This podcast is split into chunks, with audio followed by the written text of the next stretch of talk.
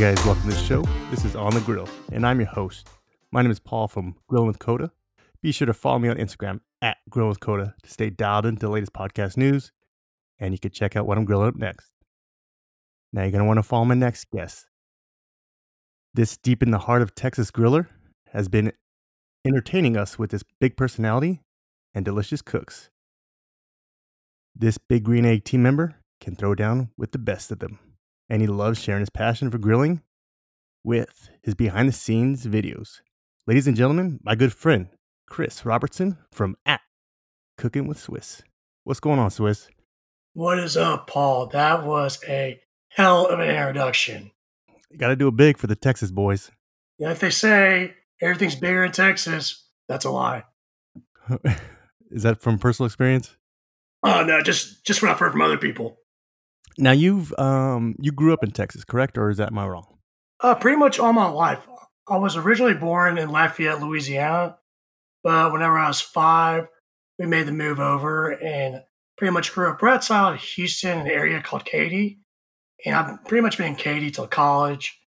And now, why why does Katy sound familiar to me? Is was there uh, Katy, Texas? Why does that sound familiar? Anything big come out of Katy? Uh, Renee Zellweger, huge. Show me the money, baby. Oh, that, that girl, Jerry Maguire girl. Yeah, dude, that, that, that's us. We, are taking her. Uh, now, do you know her? Do you know her personally? Personally? No, I mean I know her, but she would say she's never met me in her life. So you know, more like a, like a stalker version. I got you. I got you. Now, what about Lafayette? That's is that uh, is that considered like the dirty South? Uh, I mean, Lafayette. I was there for. I mean, I was like five years old. oh, like, so you weren't you weren't slanging or, or nothing. You were just. Yeah, no, I wasn't making my moves just yet. But you, as you asked me earlier about Katy, you might hear of Katy because Katy High School is known throughout the country for football.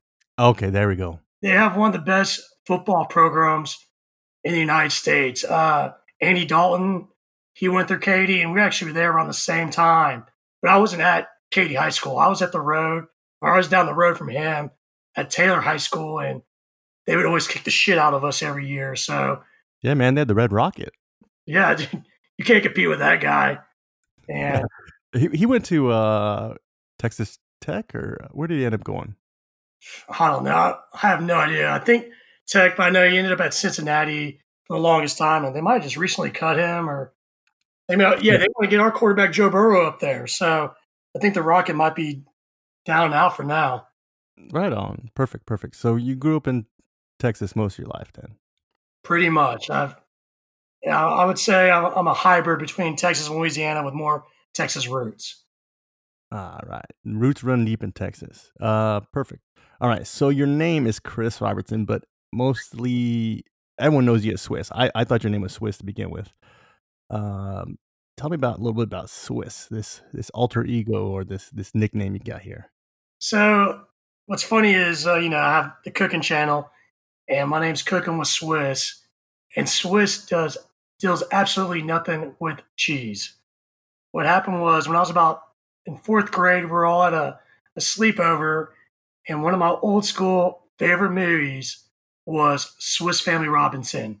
Classic. Yes, I mean fight the pirates off, live on an island. Like who wouldn't want that? You still have it on DVD now? I bet I could find an old school VHS somewhere. There you go, VHS. Yeah. And uh, so I just remember, like, I'd always want to watch that movie. And ironically, it's the movie's title, Swiss Family Robinson. My last name, Robertson. So it kind of just stuck with like my childhood friends. And we started in fourth grade the nickname Swiss. And, you know, like every kid in the world hates their fucking nickname. Like they would just make up huge spins off of it. And I used to get so pissed. But now, like, you learn to embrace it. And now you wear it like a shield and I love it. And this name followed me all the way up to 32 years old, starting fourth grade. Brought over to college and after college. So I think I have more people know me by Swiss than my actual name these days. So when you introduce yourself, are you actually like, "Hey, I'm Swiss," or is it Chris? No, no, no. Usually, it's it's always I go with Chris. Unless I want to be professional, then I go with the hardcore Christopher. You know, but I have friends around me. You know, I'll be meeting somebody new, and then like the next sentence, like, "Hey, Swiss," you know, you want a beer, and they're like, and that new person's like Swiss. It's like, yeah, that's my nickname, and then it just starts all over again. Oh, I got you. Um, now is this something like your wife or your mom when they call you and they call you Swiss or Chris or Christopher? You know you're in trouble. Oh, dude, when you get the first and middle name, when I get Christopher Scott, that's when you know your ass is about to get whooped. My mom, my mom would never call me Swiss. She was she like she probably doesn't know that's my nickname or not. But no, it's Christopher Scott. Uh, my wife, she would uh, never call me Swiss unless she wants to make fun of me. Oh, I got you. So she calls you Chris though. Uh, yeah, she calls me babe. You know, boo, boo yeah, thing, boo thing, Mr. Brad Pitt, all the good ones. Mr. Brad Pitt. Right on. Hey, okay, so we're all dealing with uh, a, well, not a little, uh, definitely the big talk of of everything right now is coronavirus. Um, now you kind of started off scared up a little bit. You had a little run with some some symptoms, and and uh, the whole family was pretty pretty sick. But everything cleared up right then, right? Yeah, yeah. So like, what happened was kind of like when the first week when you really kind of learn about it, and you get on Wikipedia, and then you find out that you have the symptoms for every disease known to man. That's kind of like how we started. But my wife and I are both asthmatics, and unfortunately, this virus hit it right at the beginning of spring and you know how bad the pollen is. Well, me and my wife both just started having shortness of breath and uh, the cough, but we didn't have fever. So that was kind of a, a blessing. And so we started getting in our own heads like, do we have this? Do we have this? And we ended up having to take my wife to ER because it took like eight days and her breathing didn't get any better, but she didn't have the other signs. And so we go to ER and they, um, pretty much like issue a few tests, but they don't give her the test because unless you're rich or famous, it's pretty much impossible to get the test three weeks ago. And uh, they said, hey, you know, here's some mega steroids, come back, let us know. Well, like, dude, we get home, and then my daughter's run like 102.5 fever. And she's, How old's your daughter? She's one. And she's thrown up everywhere. And it's our first child. So I don't know if you have kids. I don't think you do. But when that I got three step kids. Okay, yeah, cool. And so it's like it's our first one, and like when they get sick, you're like, what the hell is going on? You start freaking out, and probably didn't help out because like we gave her some like strawberry puree earlier that day, and did she just like projectile vomit everywhere? Oh, man. And it's like that red strawberry puree, so you're just like, you know, just like the color effect as well. And you know, we think we have the corona. Now we got our kid thrown up it's like we're, we're we're dying tomorrow. We got it. We got it. So like next thing you know, we're in Texas children. We're taking our kid, and they're just like looking at us like, "You guys are idiots. Y'all don't have it." Oh so, man. Yeah, it, it was a little bit scared. It took about a week, and we definitely had some type of respiratory infection, but it wasn't the virus, thank God. And uh, yeah, everything's kind of back to normal now. That was about two, two, three weeks ago. Now, now, if everyone knows, this is this is this is not a raspy Swiss. This is Swiss's just natural charming voice. He's got that that deep southern grind, if you will, the gristle. Dude, like uh yeah, this is my natural voice. Whenever uh, I first started dating my wife, uh after a couple dates, she introduced me to her friends. And uh one of her friends like pulled her to her side, pulled her aside and asked her if this is my real voice or if I was just messing with them the whole time. my wife's just looking at her like, what? And she she thought I was faking it this whole entire time. I was like, no, that's it's my real damn voice. So what was puberty like for you transitioning? Or is it just were you some squeaky kid and then just went straight up Darth Vader on everyone?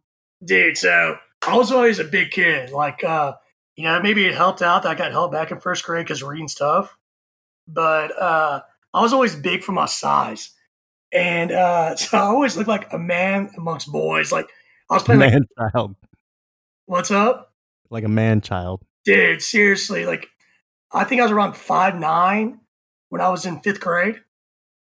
And like I was playing little league football, and I swear, dude, it looked like the Little Giants. I don't know if you ever watched that movie, but I'd be running the football, and kids would be holding onto my jersey, and I'd be running them into the end zone, like two, three kids at a time.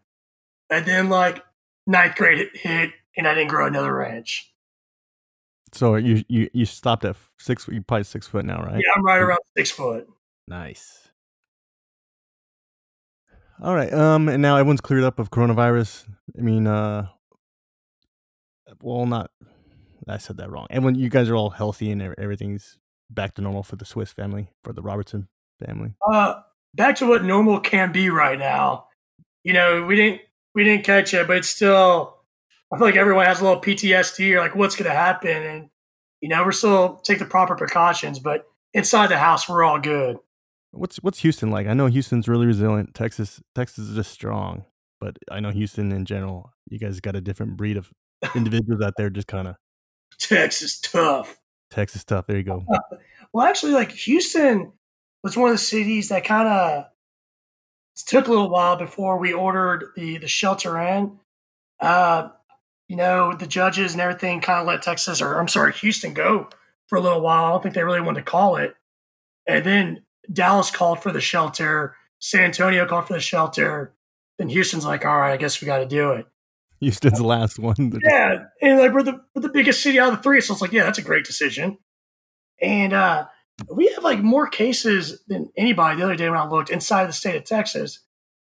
But you know, you can't really dig in to see like the age group of these cases or like how many people have recovered. Uh, but everyone's done a really, really good job. I know for social distancing. And like I know, like in my neighborhood alone, like me and my wife, the highlight of our day is a car ride or going on a walk. And you know, we take our daughter, we'll go on a walk, and like we'll see other people, and it's just other people. Just everybody knows just to kind of detour their route just by somebody else. You know, like no one walks right next to each other. It's kind of nice. Like you don't have to say anything, you don't have to say anything, but you both know it's like, all right, let's just make a left or let's just avoid each other, keep going. So I think in Houston, everyone's doing a really good job They've uh, said the peak take uh, the peak is a week earlier than they expected. So that's telling me that they're kind of doing a good job of flattening out the curve. So I think we're all doing a really good job with the social distancing.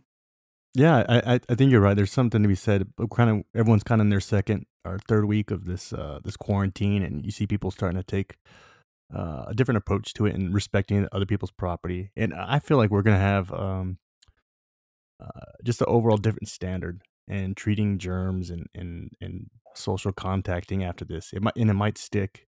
Some things might stick uh, just to limit limit uh, the amount of germs that we're spreading. So uh, whether that's good or bad, it's still to be seen. Um, what are the grocery stores like where you're at? Hey, so I think it's kind of like everywhere. Everything's getting hit pretty hard.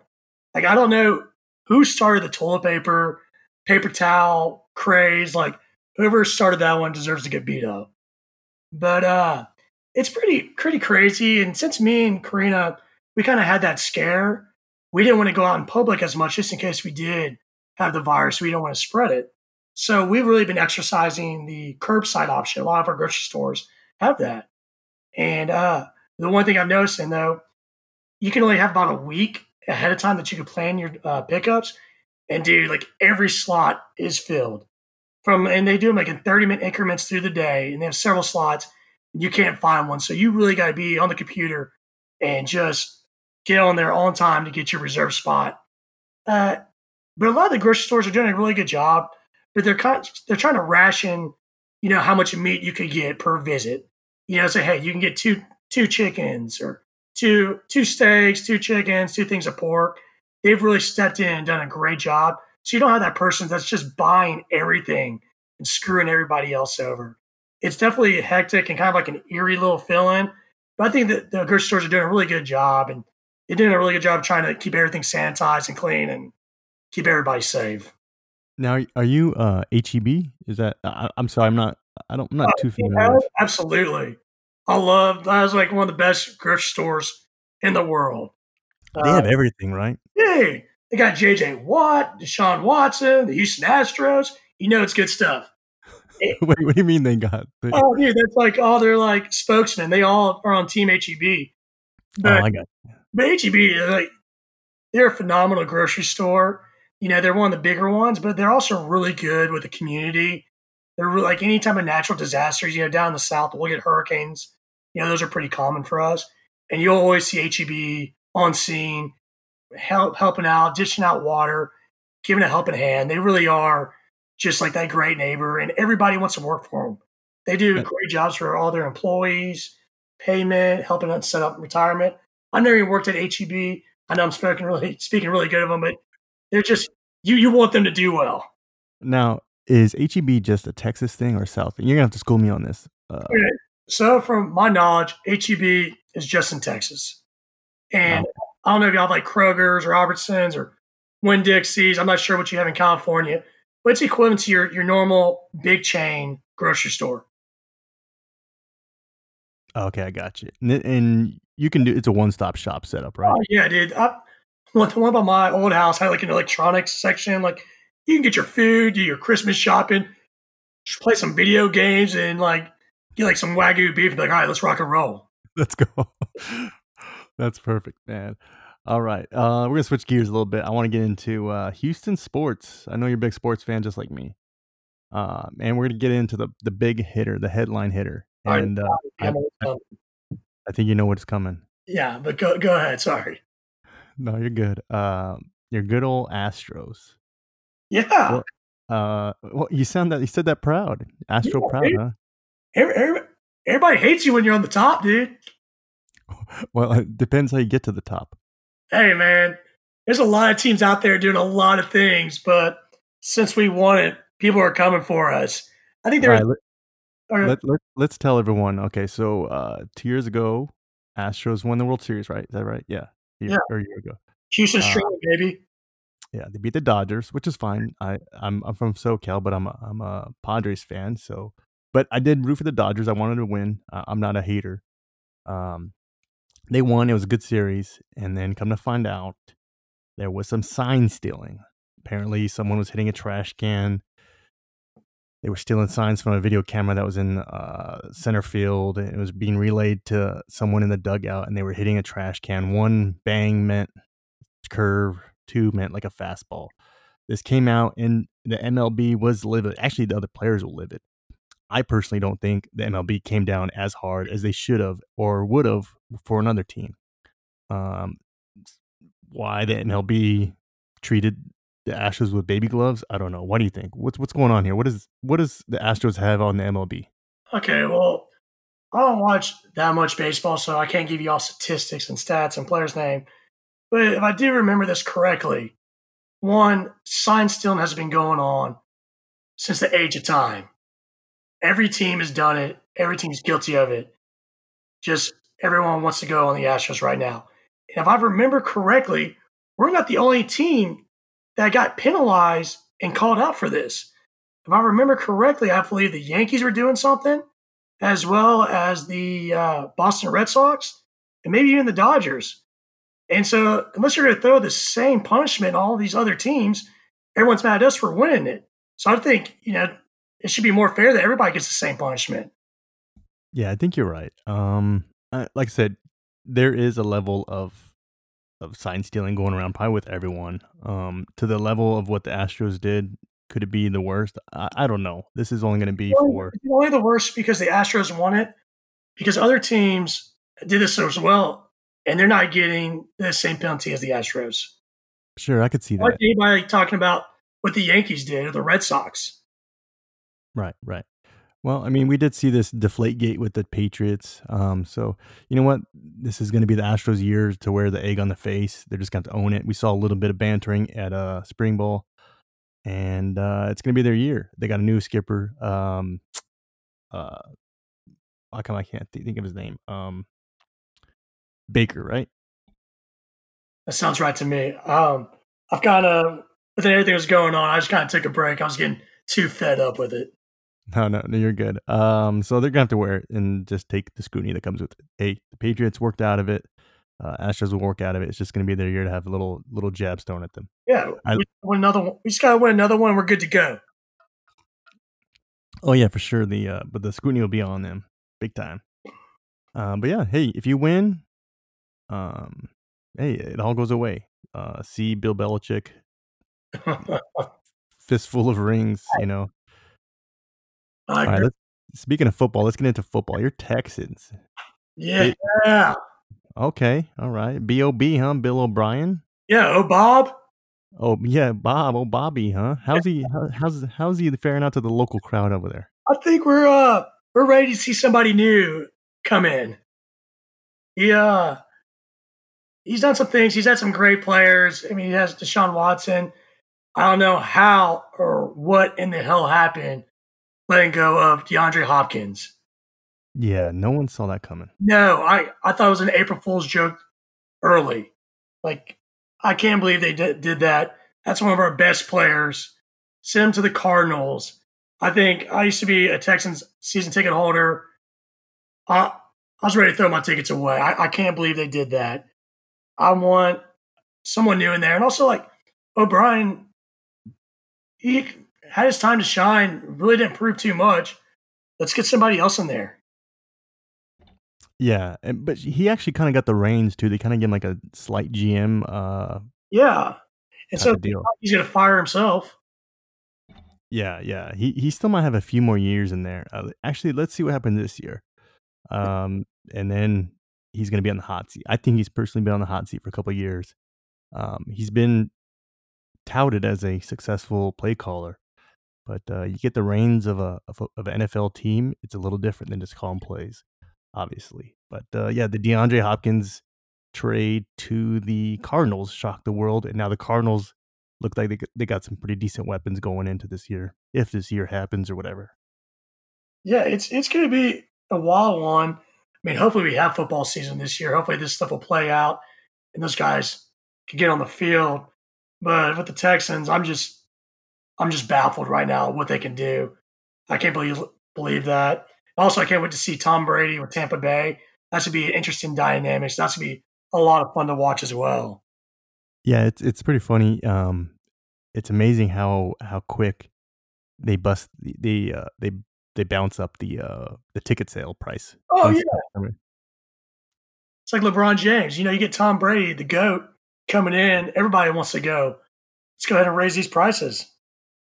Yeah, you know what? I, am excited to see the breakup from uh, uh, Belichick and Brady, just so we can see who who was the mastermind. Now, obviously, it's going to play a little different with Brady being um, higher in his age rather than being in his prime. But uh, a 40 year old, 40 plus year old Brady's still not bad.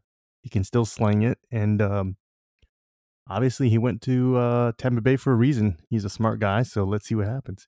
Uh, back to Houston, real quick. Um, was Jadeveon Clowney a bust for the Texans? Dude, uh, when he was working hard and trying, he was an unstoppable player. But he was always injured. And the dude just had a bad attitude. We were I remember I was at a, a B dubs and we had the number one pick and we took him and I was so fired up. I was like, man, JJ Watt, Jadeveon, we're going to be unstoppable on the front line. And I think we had Vince Wilfork at the time. So like this is about to be crazy. And it's like, all right, now Jadeveon, he's out. Now he's out for the season. And then uh, Watt gets hurt. And it's just like you always felt like Clowney was just out. But whenever he was playing, the, the dude was a freak. He pass rusher like none other would get to the quarterback. And then he got tra- uh, traded to Seattle. And I don't know if he has any deals. I think Seattle might have let him go this season. He might resign. I haven't looked at it lately. But it's just such a bust with him. Actually, um, he was testing the free agency market. Like you said, he went to Seattle. He was testing the market, and his price was high, so he came down to a, a more quote unquote uh, agreeable price, and he still didn't get any offers. So, as like you said, as far as I'm concerned, I think he is uh, just kind of waiting it out. So yeah, he wanted was it like 20 million, and then he's like, all right, I'll go down to 17 million a season. Yeah, but like you're saying, he's injury prone and uh, he's a freak of nature, and he he showed that when he came out of uh, uh, college. South and yeah, South Carolina, he had that major hit um, that went viral where he blew the guy's helmet off. Um, but but then he sat yeah.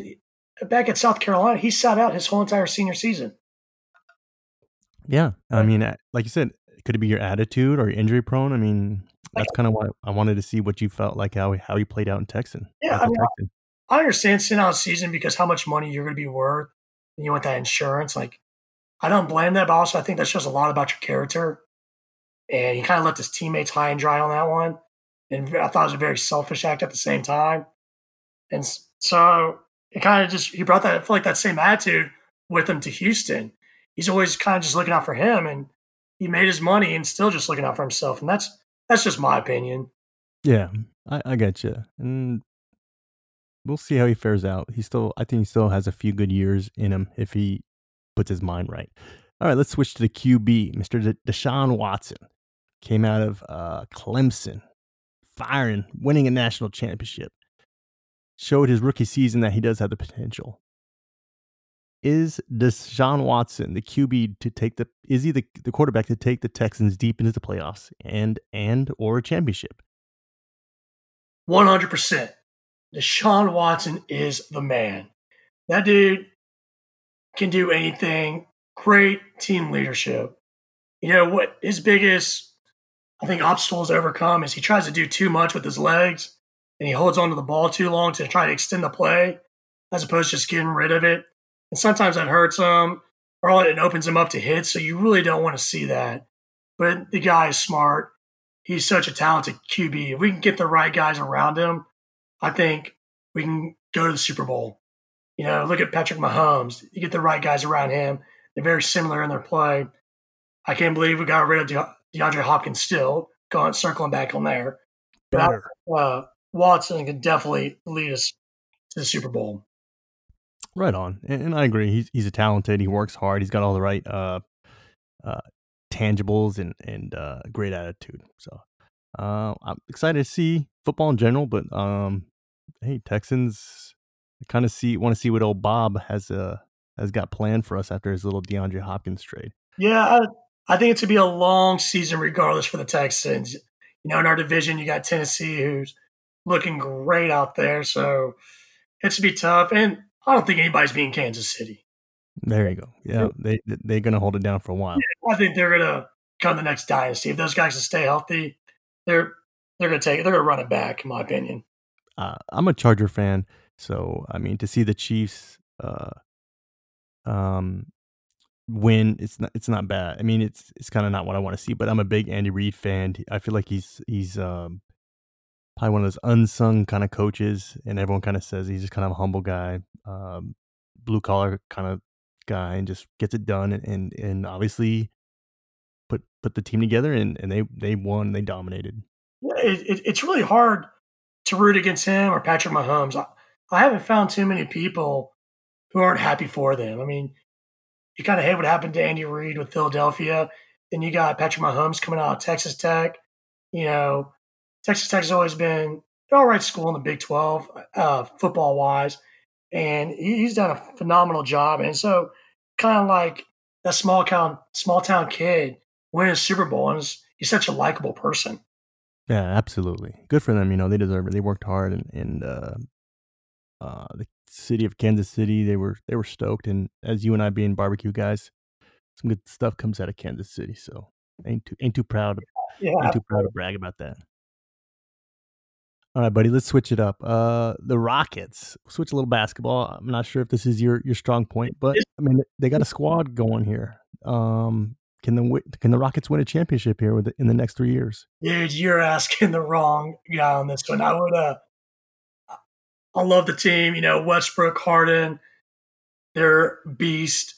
I don't watch too many Rockets games, so yeah, why not? They could definitely those two players named alone. We should win it all, right? All right. Who's your all-time favorite Rocket player? Olajuwon, Yao Ming. I mean, who who we talking? Uh, what's, what was his name? Uh, Steve Francis. Francis. Akeem Olajuwon, the beast. The dream. Yeah, I mean, rebound, shot blocker. Just love the guy. Back to back national championships. When Jordan retired, who cares? Uh, I think it was 93, 94 is when I, it was like when I first moved to Houston. I remember coming from Lafayette. I think I was around like five and Houston had just won, and they had like the retro jersey, or be retro for us now, you know, like yellow and orange jerseys, and you would just see like pop up tents everywhere, just selling Rocket Scare Championship. I thought that was like the norm, you know, in Houston. Like maybe we can go anywhere and just buy uh, a Rockets T-shirt on the side of the road. This is awesome, and Akeem the Dream, dude, he's he's the best.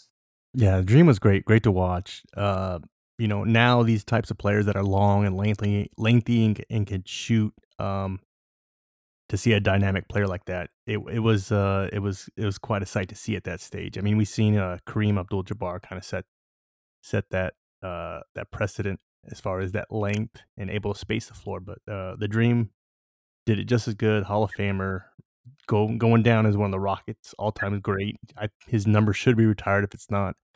Um, so yeah, what I mean, the Rockets have had some great great teams. So Texas in general, Spurs, Rockets, uh, Mavericks, all, all good, all good um, programs. The, Texas has a really really great uh, just sports stay. There, there's been some phenomenal players, championships, you know, all coming out of Texas. But also, we're like one of the biggest states in the United States, so that helps out. That's right. Yeah, um, choose from. What's that? So we got a lot to choose from. Yeah, yeah, absolutely. Uh, lots of good people come from uh, athletic wise and barbecue wise come coming out of Texas. Uh, with all those options to choose from, um, you went to LSU, and uh, obviously, being an alumni, you are LSU Tiger fanatic. I love the Tigers. Yeah, I was at LSU uh, 2007 two, through 2011 and a half because I had to do that uh, extra half lap right there. And uh, my dad's side of the family is all from Louisiana. And so I always was kind of rooting for LSU, you know, even though I lived in Katy and everybody was always UT or A&M or Texas Tech, Baylor, you know, if you want to be that person. And uh, something about LSU, you know, I loved it and always drew me to that state and Mardi Gras. And when you're 18 years old and you find out you get a spring break plus Mardi Gras break, like, why would I not want to go there? And I was always just drawn to LSU. And also, they're one of the schools that accepted me. So that was a huge, huge benefit because. Yeah, I, oh, I, I did the uh, the Mardi Gras thing once when I was in the Navy. It, it was pretty wild. It was uh, smelled a lot like piss down there, but it, it was it was fine. Yeah, that's the charm. that's the charm. You know what tripped me out is those uh uh the mausoleums. Is that what it's called? Oh yeah, the outdoor up. Uh, well, obviously you're under uh, below yeah. the sea level. Correct. Yeah. Uh, above above graveyards, tombstones. It's not. Yeah. It's, yeah, it's definitely trippy when you see it for the first time. But New Orleans is already under seawater, and so you can't bury anything under there. And when you see it for the first time, you kind of feel like you're like straight out of a movie and something creepy is about to happen. But once you start looking at it, you kind of appreciate it and it kind of gives it a lot of character. And New Orleans itself is just its its own place. It's amazing. Oh yeah, you gotta say New New Orleans. No, Nola baby. Nola baby. How do you uh, how do you say it? New Orleans. New, it's almost like New Orleans. New. Right? oh man, I, I, love it. What do I know? I'm just a Cali boy. Uh, yeah. All right, buddy. Let me hear your top three Tigers of all time. Any sport. Give me your top three. LSU Tigers. Right. LSU Tigers the LSU Tigers. Yeah, go ahead. Okay, wow. Ooh, that's a lot. There's a lot of people on there. I mean, first off, I gotta say Joe Burrow is definitely on that list. Wow, enshrining him already, huh? I mean, how can you not? This dude won us a national championship, undefeated, Heisman. Uh, he was responsible for raising or getting the Louisiana people behind him and raised over five hundred thousand dollars for the food bank in uh, in his home state in Ohio. And like just a great philanthropist. How, how, do you not like this guy? Very and true. Twenty years from now, I'm still gonna like him. Uh, can we say who's not on your top three list? Uh, and where what happened? Uh, Mr. Jamarcus Russell. Oh, man, dude. That I think every LSU fan knew that was going to be a bust. Like he, he was just a big boy that could slang the football. And, you know, he was our player, so we watched him all the time. But the best thing that happened was in, I believe it was the Sugar Bowl that LSU played Notre Dame. And LSU beat Notre Dame 41 14. And the reason why I remember the score, because they're the same score, just backwards. And uh, and Jamarcus just went off on that game and had the whole world watching him, scouts, everything. I mean, this dude could throw the ball.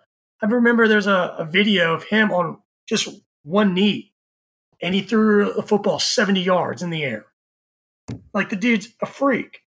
But we, but every LSU fan knew like this was not. He's not going to sustain. He's not going to be the guy down the road. He's not going to be your leader. I remember uh, hearing stories about Jamarcus. They used to give him uh, footage, a team film for him to kind of study the opponents. And the coaches would give him VHS. And uh, the next day, they would ask Jamarcus what he thought of the, the team footage. And he's like, oh, yeah, you know, I saw the defense doing this. I read that. We'll be ready to go on Saturday, coach. Jamarcus had no idea for a whole season. They gave the coach and staff gave him blank tapes. Oh, that's terrible. And I mean, I think he went number one, uh, if I'm not mistaken, right? Yeah, yeah, he went to Oakland. Yeah, uh, yeah, they went to Oakland and yeah. uh, became a big get him and really backfired. Yeah, big time. And like you said, that's where the the whole Jadeveon Clowney maybe talent is is can only take you so far, and then it's going to be the hard work, the extra dedication, which we all know is what's going to lead us to yeah, that to yeah. extra level. It was like in one off season, he put on sixty pounds as a quarterback. Yeah, yeah, not not not not what you want. So and uh all right, bro, we're going to have to move you to O line now. We had a good run, but thank you. He's always always be the sleeper quarterback, just hanging out in the O line, maybe some type of. Uh, yeah, yeah, I love that little fumble Rooski with Jamarcus Russell. Oh yeah, all time greatest bust: Ryan Leaf, Jamarcus Russell. Yeah, it's when you when you see like that clickbait on Yahoo, and it's like all time bust. It's like I don't even have to go through this. I already know we got number one. Yeah, you know what's funny is he, he he shows up every now and then on clickbait, like you said. It's like a big bust, J- Jamarcus. I mean, that's that's what you're tied to. It's it's bad news. I mean, that you're always going to be known as. He'll be an LSU great, always, just because of the way he slanged and and uh, what he did at the quarterback position. But as far as the NFL turned out, you're just going to be known as a bust. Well, I think for a lot of the, the LSU alumni, we would not consider him one of the LSU greats. We know he, he was a great player and he was a beast but I don't think we'd put him up there as one of the LSU greats. Well said. Well said.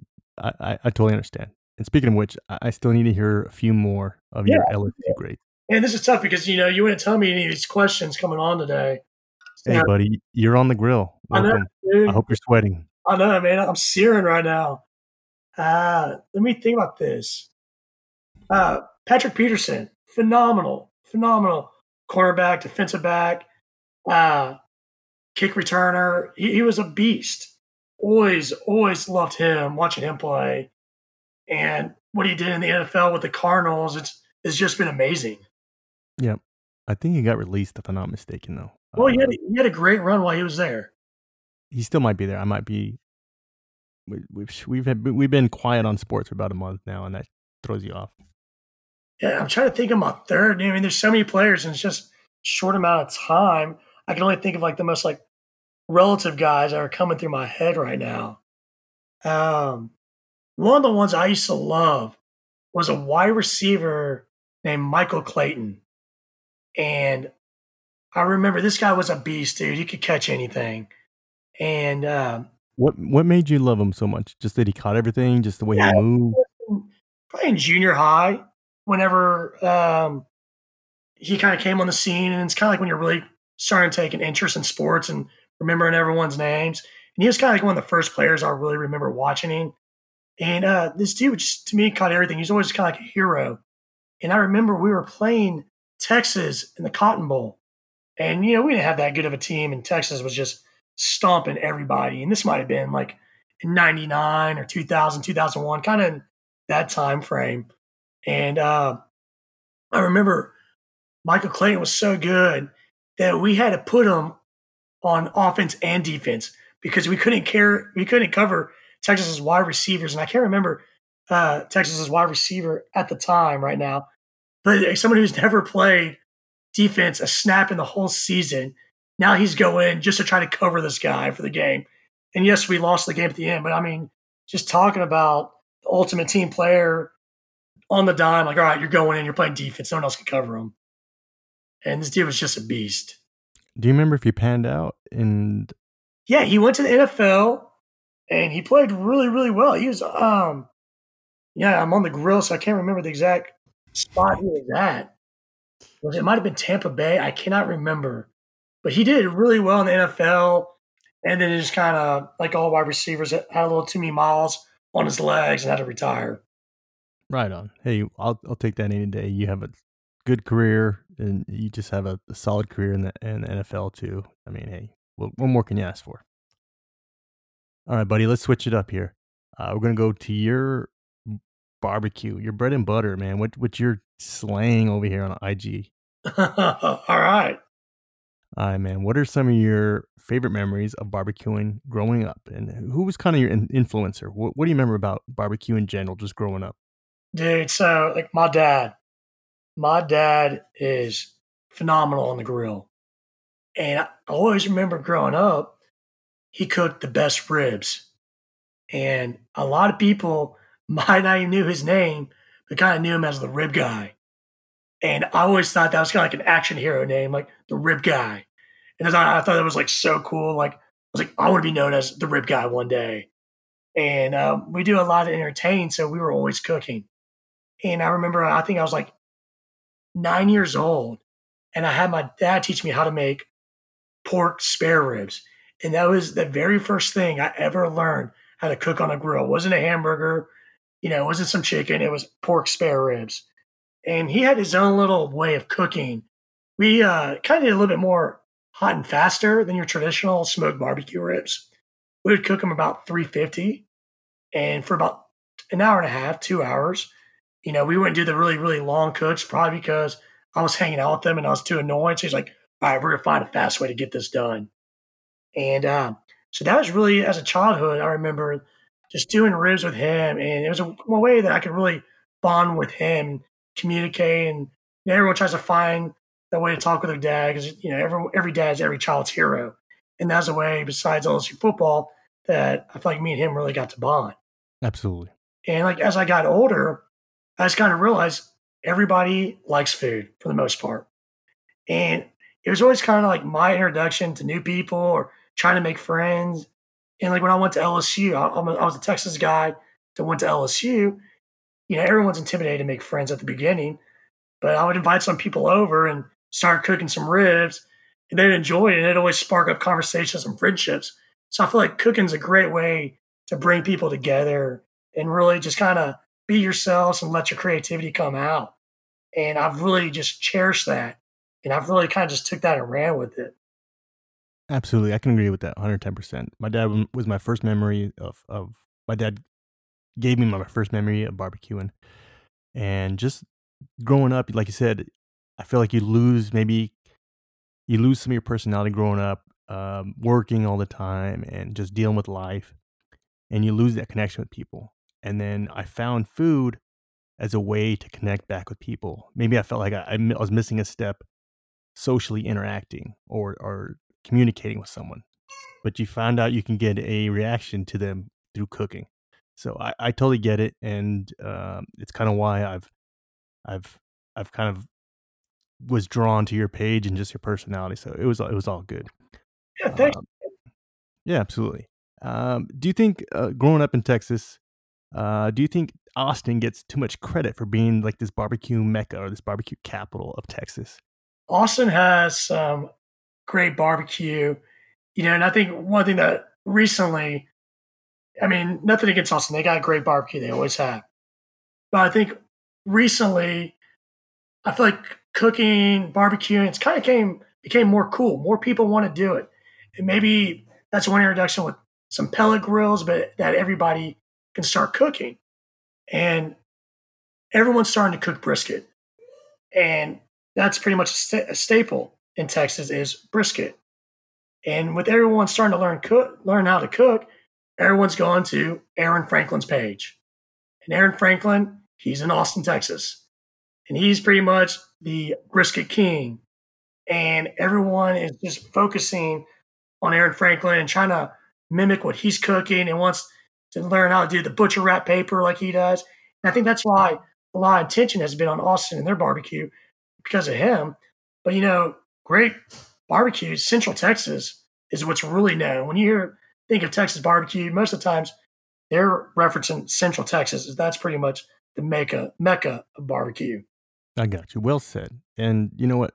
There's, uh, I think Austin, maybe from the outside, me being um, outside, Austin gets most of the, the limelight. Um, but like you said, the state of Texas is full of diff- even just different styles of cooking, uh, brisket or ribs. Oh yeah, you have uh, with Texas. It's I mean, look how big the state of Texas is. It covers I forget how many states you can put inside of it, and there's so many different styles and techniques. You know, if you're going to go mesquite or hickory or oak, you know, if you're cooking over the flame or indirect, if you're cooking just on smoke, and there's just so many different ways. And you know, I feel like there's no wrong way. You just got to figure out which one you like the most and you roll with it. Absolutely. Um, speaking of Houston, uh, or speaking of Texas, give me give me a a couple barbecue spots in Houston that are. Oh, so these are the ones that I love. There is a place called Corkscrew Barbecue, and it's in Spring, Texas, which is in between the Woodlands and Houston. For anybody knows where that is, and um, you know, like this place is good because barbecue places, if they're open past three o'clock in Texas, they're doing something wrong. Every place they open up pretty much Tuesday through Thursday or Tuesday through Saturday. You know, doors open at 11 and they serve until they're sold out. So if any of these restaurants have food at three o'clock, they are not doing something right. And part of getting barbecue in Houston are the lines. You'll see a line that wraps all around the building, and that's just part of uh, the experience. And if you go there at no line, don't go. Right, and they, and they're wrapped around. They start people get out there like six or seven a.m. and then, like you said, uh, they might be sold out by noon, right? Oh well, yeah. Usually, traditionally, it's about two o'clock. And I know what I love about uh, Corkscrew is you got you get there a little earlier, and you can get a guaranteed spot. They like I think start around ten or nine o'clock. They have numbers like one through twenty or one through fifty, and if you go early enough, you can get one of those spots, and you're guaranteed a line, a spot in line. So it's kind of like, you know, you're tailgating to get barbecue. And I don't care what you're slinging. If you got people that are tailgating, camping out to get your food, you're doing something right. Now, I, I think that, I think that's a good, um, like a good strategy because you, you see a a restaurant, they typically don't run out of food and, and they got set hours. But when you get to a strictly barbecue restaurant, I know for you and I as backyard barbecuers, and we're probably entertaining people, maybe 10 people at the most or so, it's still very hard to gauge how much food you need. But if you just cook enough and you run out as a restaurant, that's got to be the way to go. Hey, yeah, I mean, go, go go with what you've known and give it your best shot. But once you cook, close the fucking doors and you're done. Yeah, and these guys are the masters of it. And a lot of the big barbecue restaurants are like that in Houston. And you go to one, and if the walk in there and they don't give you uh, white bread or pickles or onions for free, that's when you, that's a red flag. Get out of that barbecue spot as well. And um, Corkscrew, if you guys ever go, if you ever come down, I'll take you. Their brisket is some of the best brisket I ever had, and that's you know I feel like how you the caliber, how you gauge Texas barbecue is by the brisket. If you can't do brisket in Texas, you're not going to make it. Oh yeah, there's there's some things you don't mess with. Um, I typically don't smoke with a uh, uh, a wood such as mesquite or hickory, but there's things you don't mess with, and that's hickory or mes- uh, mesquite and brisket. Uh, I'm not going to throw apple wood on my on my brisket, so it's it's just one of those things you don't mess with. I'll, I'll mess with uh, some other stuff and and try the other stuff, but there's just some things you don't mess with. I, it's not broke, don't fix it. Exactly, and and uh, Texas is the king of brisket. Self touted. Uh, any any other uh, spots you, you got you got off your head?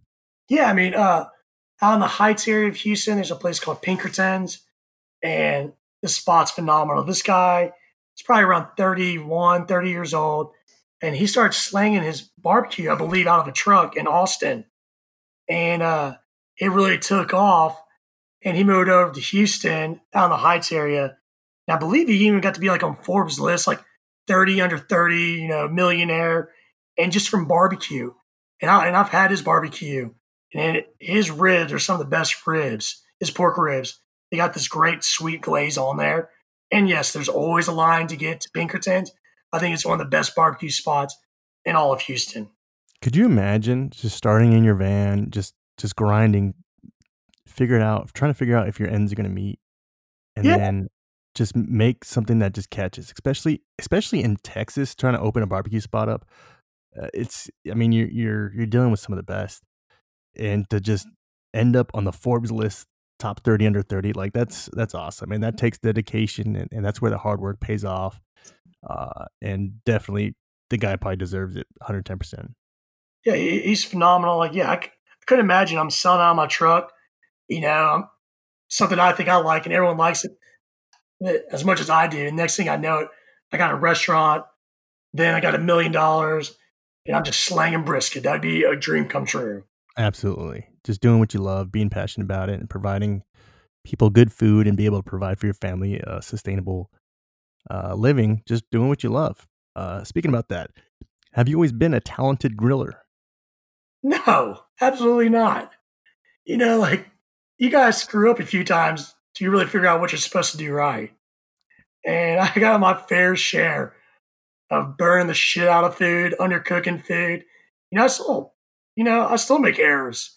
You know, anyone that can give me a perfect meal, I'm gonna tell them, yeah, that's- a lie. Every day, I'm learning something new. Yeah, absolutely. It's it's just always continuous work in progress, and it's that's part of the the fun of it, and sticking with it, and uh, having having the dedication of making three meals the same same way or the same same method in a row. It it's what it's what breeds us and allows us to get better. Yeah, and as we get older, I still have the time that I, that I used to to be able to perfect these meals. If I if I could, I'd do it every single day, nonstop. So I got it right. But also, you're always trying to play with it and see if you can come up with a new idea, a new twist, and see if this tastes as good. Yeah, absolutely. Um, there's there's definitely people doing um, some great stuff, but I always I always try to set one cook out and and and like like you said, just push the envelope a little more. Maybe there's something you, don't want to you don't want to uh, mess too much with something, but there's always room to improve or just kind of create something, and, and that's kind of always fun. Development is is something I like to work at, and uh, you definitely do a great job of of uh, pushing the pushing the the cooks and and uh, putting out some good some good stuff. Uh, now you you started you just kind of almost started um, really doing videos and, and how tos and really sharing the behind the scenes with your Instagram, and it's allowed you. You're up to six thousand followers now. Yeah, I think so. Yeah, I think around hit six thousand a couple weeks ago. Celebrated with a margarita with my wife, and we had a good time with it. I was really excited, and uh, I really enjoy doing videos. I think I'm gonna kind of maybe push more into IGTV because I like giving everybody the behind the scenes and giving the real steps. I like to be able to inform everybody what I'm actually doing. You know, I don't want just to cook something and hey, like my picture. I want to give you the story behind it. I want you to see what I'm cooking. I want you to cook with me. And I think that's a great way to kind of let anybody get involved. And I'm just I'm I'm not a chef. I'll be the first to say it. I'm just a guy that likes to cook, that has a hobby that loves it, and showing people anybody can do this if you try. And I just try to you know dumb it down, which is really easy for me because I'm not that smart. So I think if I could do it, anybody else can. No, you do a great job, and your personality is awesome for for being behind the or in front of the camera. And um, I think what I, I love so much about barbecue is I'm still a fan, and I love watching videos, and I love watching videos just to relax to, or just to watch. And Yeah. I just kind of sit there and just pedal through videos, whether it's YouTube or IGTV or or just seeing some of my favorite barbecuers just just throw down a little video. So, and I don't do videos, which is fine with me. I, I like I like being a fan of other people's videos. I, I tried the videos, I didn't like it too much. I kind of I like doing the podcast and just the pictures and and the cook thing. So there's a couple of things I want to get into, but I like leaving the videos to the uh to the guys like you and I, I got some other fan favorites that that I, I really like. Oh, yeah, I appreciate that. Uh, I, I'm kind of right there with you. I enjoy watching other people's videos because I feel like there's no wrong way to cook, and I I learn something new every day from someone else's video. Or they go, oh, let's do a hot and fast method of this, or let's just go open flame with this. And I, I'm still learning, and I'm still it inspires me to try to create something new. So I'm right there with you. I think the best thing about the video, even as the person make the vi- the person making the video, is it's something to go back and watch. Um, uh, it's a good archive, or even just knife placement, or or chicken placement, or uh, temperature setting. It's all something you can go back to and, and watch, and how how you did it, or how you've you've learned to to mitigate a problem. I think it's all pretty cool and part of the learning and development as a barbecuer, and always striving to to get better. Absolutely, it's I'm a visual learner, and so for me, it really helps out when I can see somebody else do it. I'm like, all right, now now I can mimic it, but I have to read it. I'm like, oh, that sounds a little tougher. Absolutely. And your page has shown that you are walking the walk and talking the talk. You are affiliated with some pretty good uh some teams. You are team BGE. You're or you are a big green egger. I am. I'm I'm very, very lucky to be on that team. There are some amazing cooks on that team. And I was lucky uh back in August, BGE or Big Green Egg reached out to me and told me they'd be interested in me applying to be an ambassador. And I, dude, I was so excited. I was kind of shaking. I was like, is, this for real? Because, you know, I've watched all these guys for the last couple years. And um, in uh, October, I got the phone call and from Rob D'Amico and told me that I'd been accepted on the team. And I, dude, I, I couldn't believe it. And uh, really just start cooking on the egg and trying so many different things and different techniques and I just I love everything about the Big Green Egg. It's such a, an amazing, amazing barbecue pit, Kamado to cook with. Yeah, the ceramic gets super hot. It's great. I personally don't have a uh, a ceramic um, grill, um, but I do I do love when people cook on it. It's great. It's very efficient and it burns efficiently, and it's a great way to control temperature to con- to control temperature. Uh, but what what makes you the perfect fit for BGE? Oh man, probably because uh, one my personality. I feel like it blends really well with Big Green Egg and their brand. Uh, I love trying the, uh, all the different diversity of the egg. You know, you can use it as a smoker or a griller or a wok, and I believe I'm not afraid to try everything out. And I, I love the, the grill itself. I know so much about it, and I was always cooking on it. I felt like they're like, all right, this guy, he uh, he knows a little bit of thing or two. We don't have to send him to school. Let's let's put him on the team and see if he can sell some eggs. You know, and that, that's probably one of the biggest selling points for uh, the Big Green Egg is the accessories and the, the diversity that a Kamado style grill has. That you can just pretty much do whatever you want just with this this this one grill and uh, I know they got the mini max and uh, three different uh, sizes. Uh, but it's just uh, the possibilities are endless with uh, the big green egg. Yeah, they actually got I think eight different sizes of big green eggs. Okay, there you go. Yeah, it's kind of like the Russian dolls, man. You can start from the real small ones to get all the way to the big ones. How yeah. many how many eggs do you have?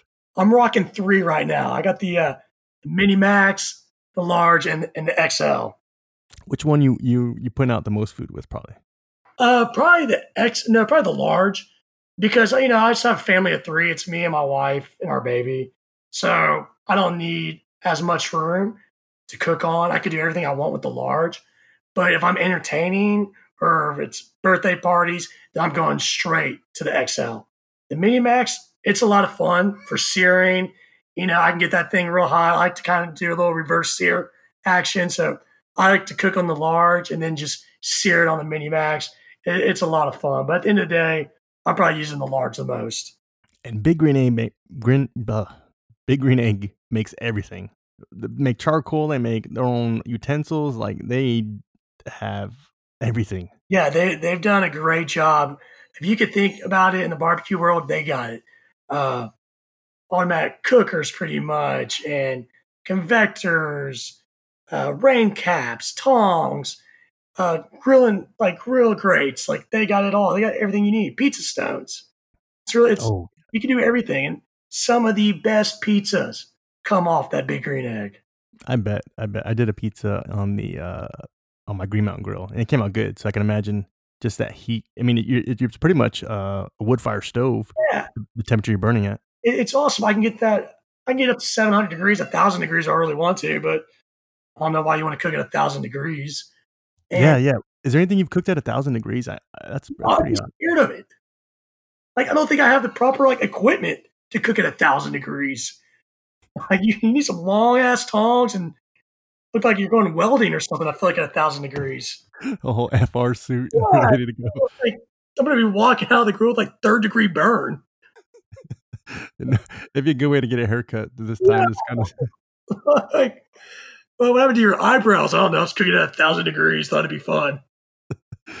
yeah. Any any thousand degree cookers out there uh, that actually cook? Uh, let us know. Hit us up. Yeah. Send us some videos of this. Yeah, I mean, I understand like the searing, like, but you know, with the dome, when you open up the dome, you have a thousand degrees hitting your face. It's a little different action as opposed to just putting it like in a shelf and searing it.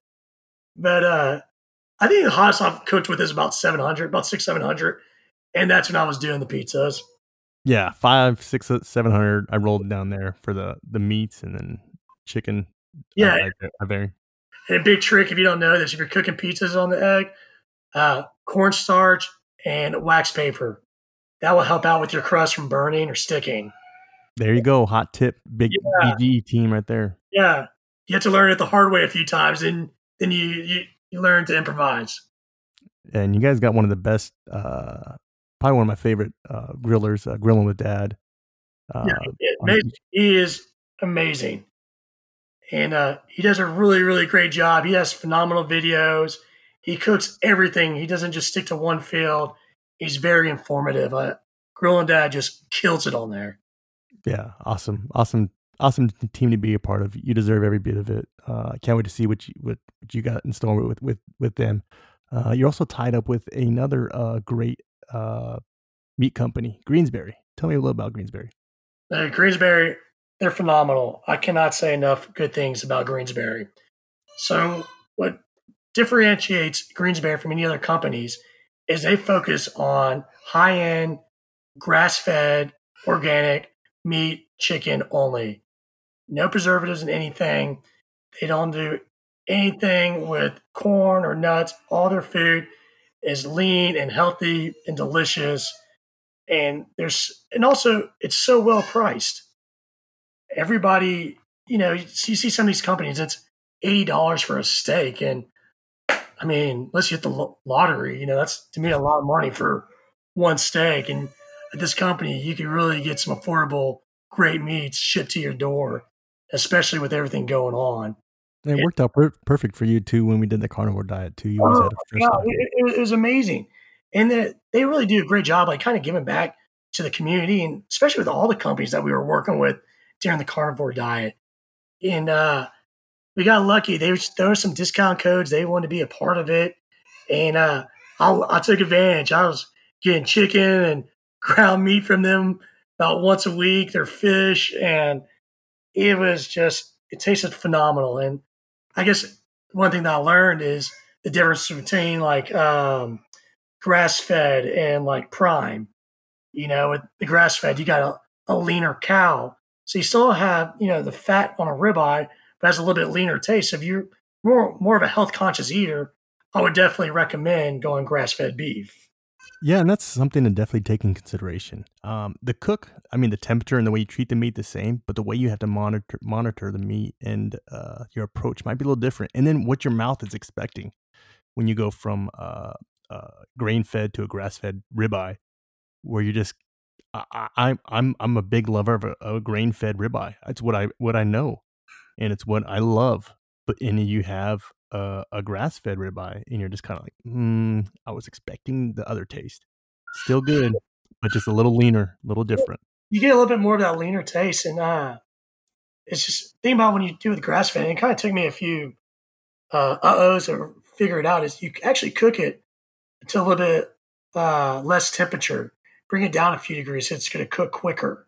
So you got to kind of watch out for that because because it's a leaner cut of meat.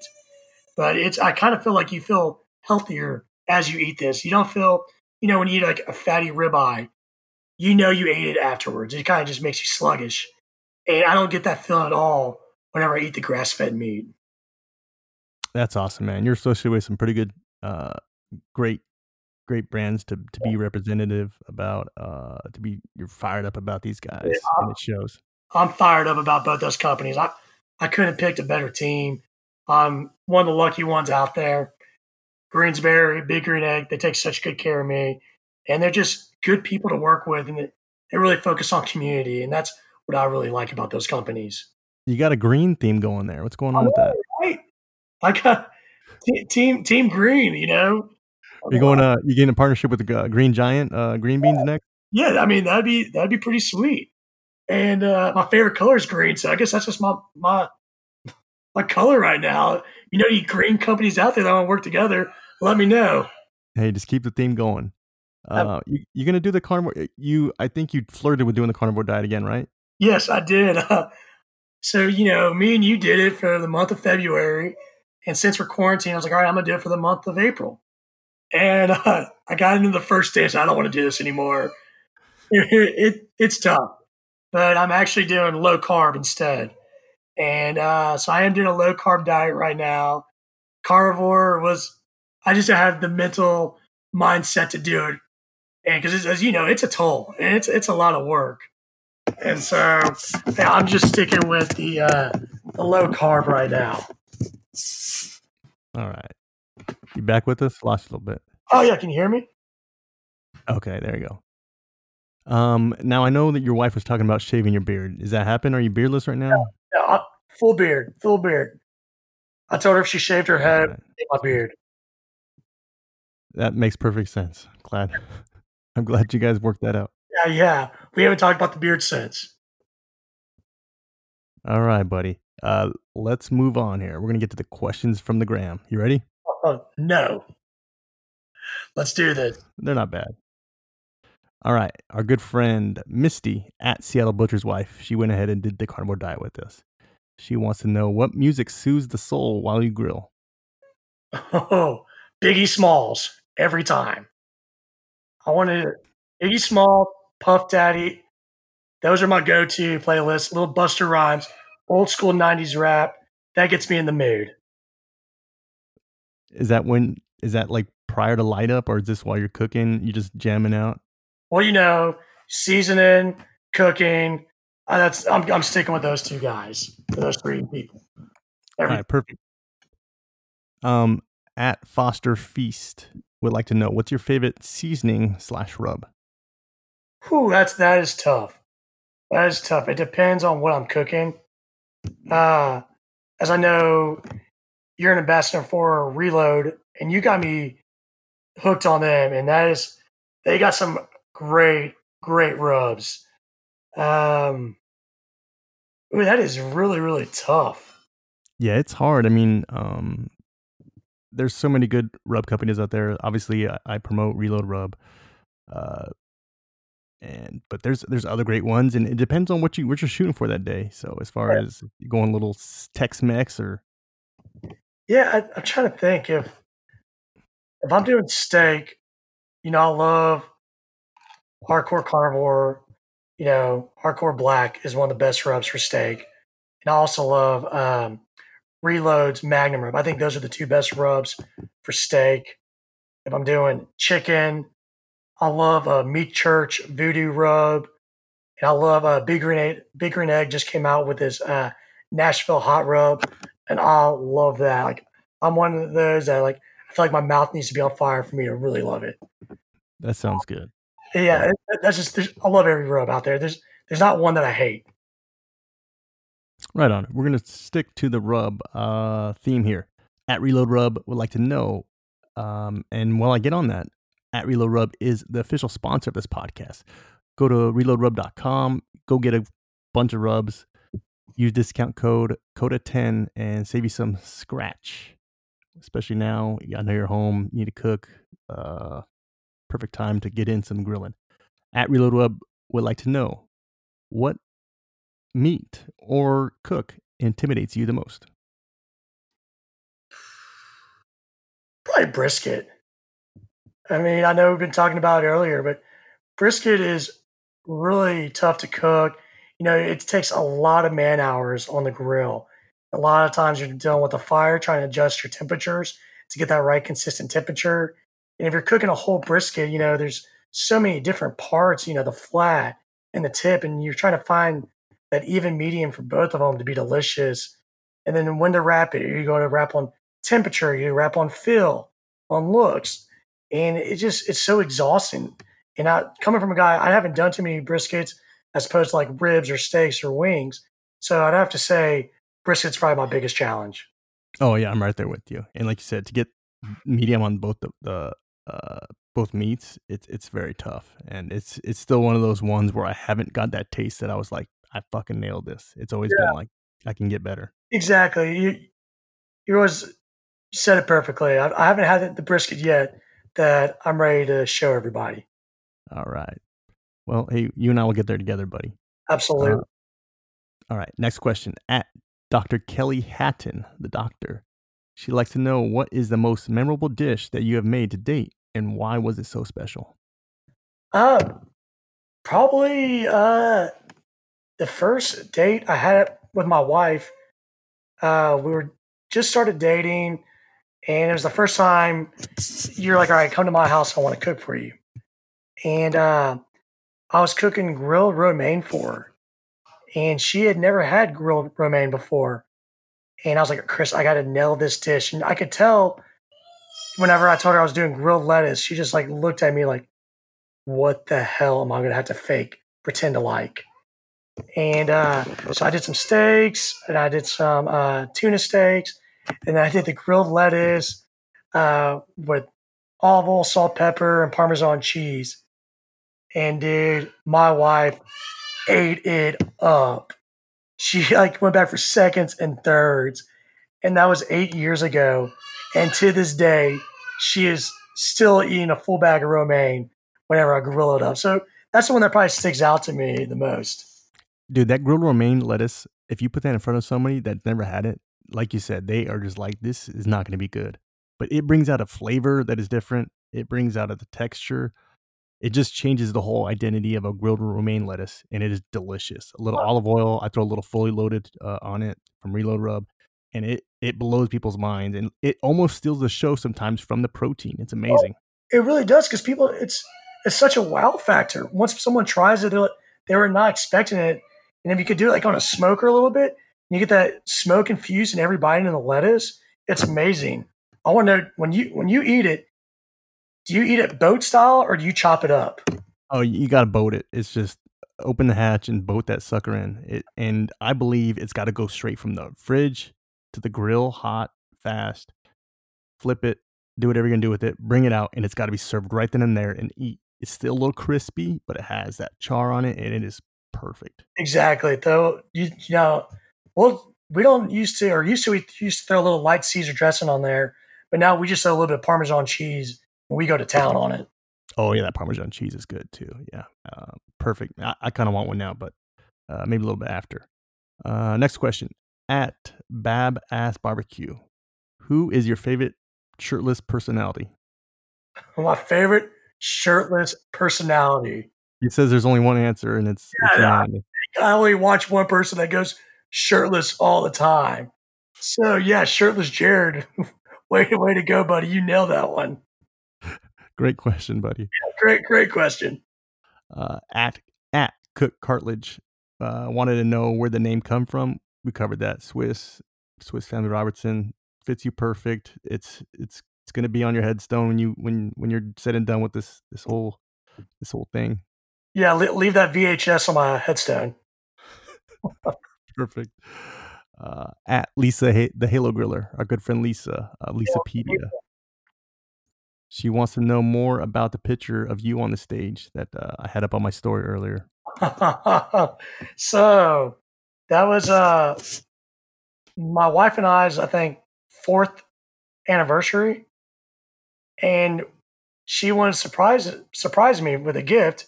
And it was a brunch, and it was a burlesque show brunch. And talk about a badass gift. So you know, we get dressed up and we're in downtown Houston. And um, they're doing a Alice in Wonderland theme burlesque show. And we were like the last minute buying our tickets. So of course we get a table that's pretty much touching the stage. And I don't know if you've ever been to one of these shows, but they're very interactive with the crowd. And uh, so they're start engaging with the crowd and they ask like, "Does anybody celebrating an anniversary?" And it's like you don't want to raise your hand, but of course, you know me, I'll raise my hand. Well, they're like, okay, well, they bring me on stage. And I don't know if you ever watched Alice in Wonderland, but in in the movie, she has to play croquet. And so they set up a croquet set and they're using humans and everything to be the hole. And I have this umbrella looking flamingo and I have to hit a sock in between two between a girl's legs for it to go in. Or there's a consequence if I miss. So I swing and she moves, so I miss. Well, then they tell me the penalty for missing is you have to strip. So I can't remember how many clothes I'm wearing in that picture, but I started having to take off my jacket and I'm trying to, you know, I'm laughing like, all right, how far is this really going to go? And then I hit again and the lady moved again. So there goes my shirt. And then it went down to, I think I was about to have to take off my pants and they, they, they hurried and stopped me real quick. And so that was our anniversary burlesque show together. One, one of my favorite favorite anniversary brunches. All right. So if it wouldn't, if you would have missed that one and went down to you in your underwear, were you wearing underwear that were appropriate for, for the, the show? We would have had to go to late night television.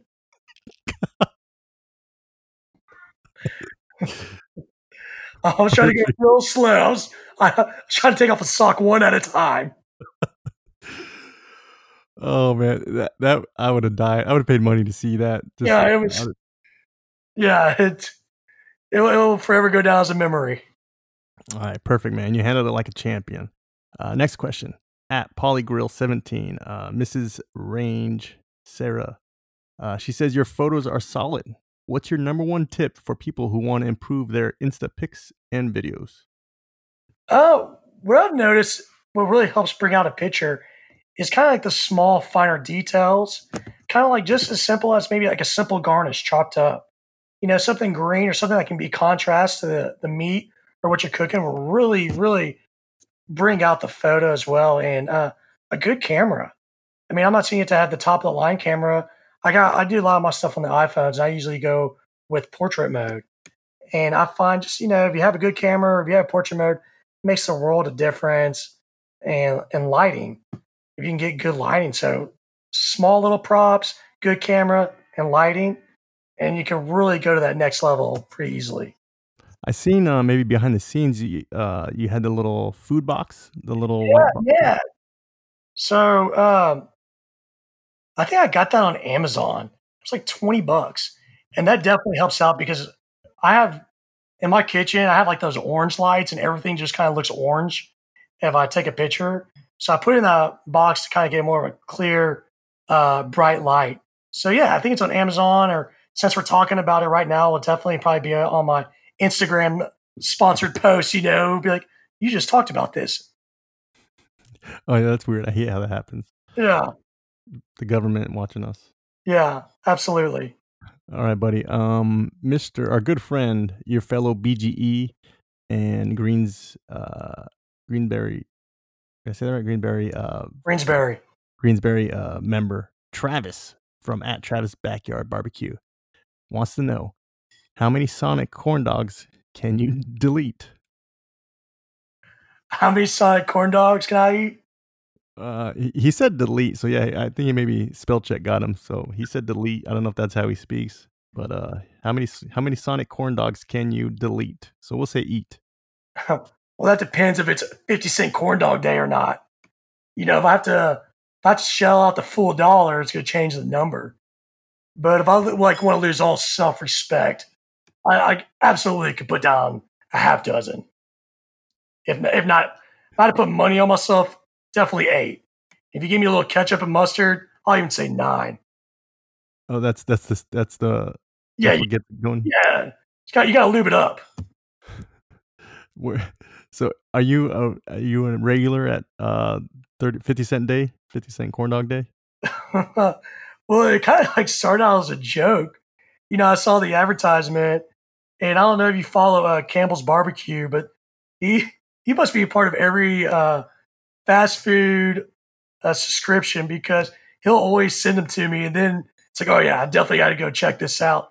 So it kind of started out as a joke, it's really just turned into a beautiful relationship with me and Sonic. Hey, sponsorship.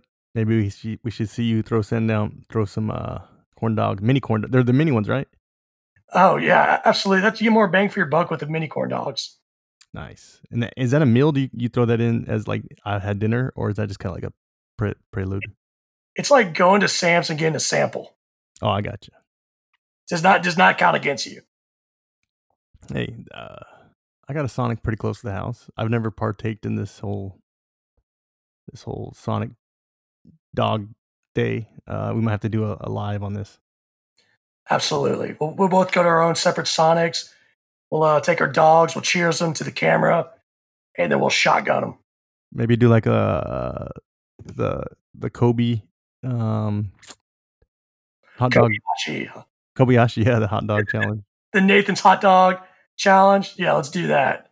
I'm fired up about that. All right, last question from our good buddy Spencer at Spencer Kirksey official wants to know when did you become an LSU bandwagon? oh, Spencer, shut up. He also wants to know at what point did you really start to take your culinary game to the next level? Uh, you know, that's a tough question because I really started cooking at a young age. And I think whenever I was in college, it was my way, like I said earlier, to make friends and kind of open doors. And then again, probably a little bit later on, probably in the last few years, and my wife and I, we moved into a house where we had a backyard and we could really kind of set back up. And uh, probably in the last three years, I really started pushing it really, really hard. But I've been cooking all my life. Right on, man. It shows you got a great story, you got a great page, you show that personality, it shines. My friend Chris, you are officially off the grill. Thank you for coming on. It was a pleasure to have this conversation with you. Uh, you're a fan favorite. Keep doing what you're doing, buddy. Well, thanks, Paul, for having me on. I really enjoyed it and really glad we got to spend some time together. Right on, buddy. Anything else you want to share? Uh, let people know how they can find you too. Yeah, so if anybody wants to check out my page, just look at Cooking with Swiss. There's no G in cooking, just C O O K I N W I T H S W I S S. I hope I spelled that right. Uh, for all my current followers, I just wanted to say thanks. And thanks, Paul, for always being a big fan of mine. And, you know, I really appreciate anytime people give me comments or suggestions. Always feel free to give me any type of feedback. All right, brother. It was a pleasure talking to you. Uh, just want to thank everyone for joining in again. Hopefully, everyone's doing well. Stay safe out there, and we will talk to you guys later. Talk to you later, Paul. Thank you.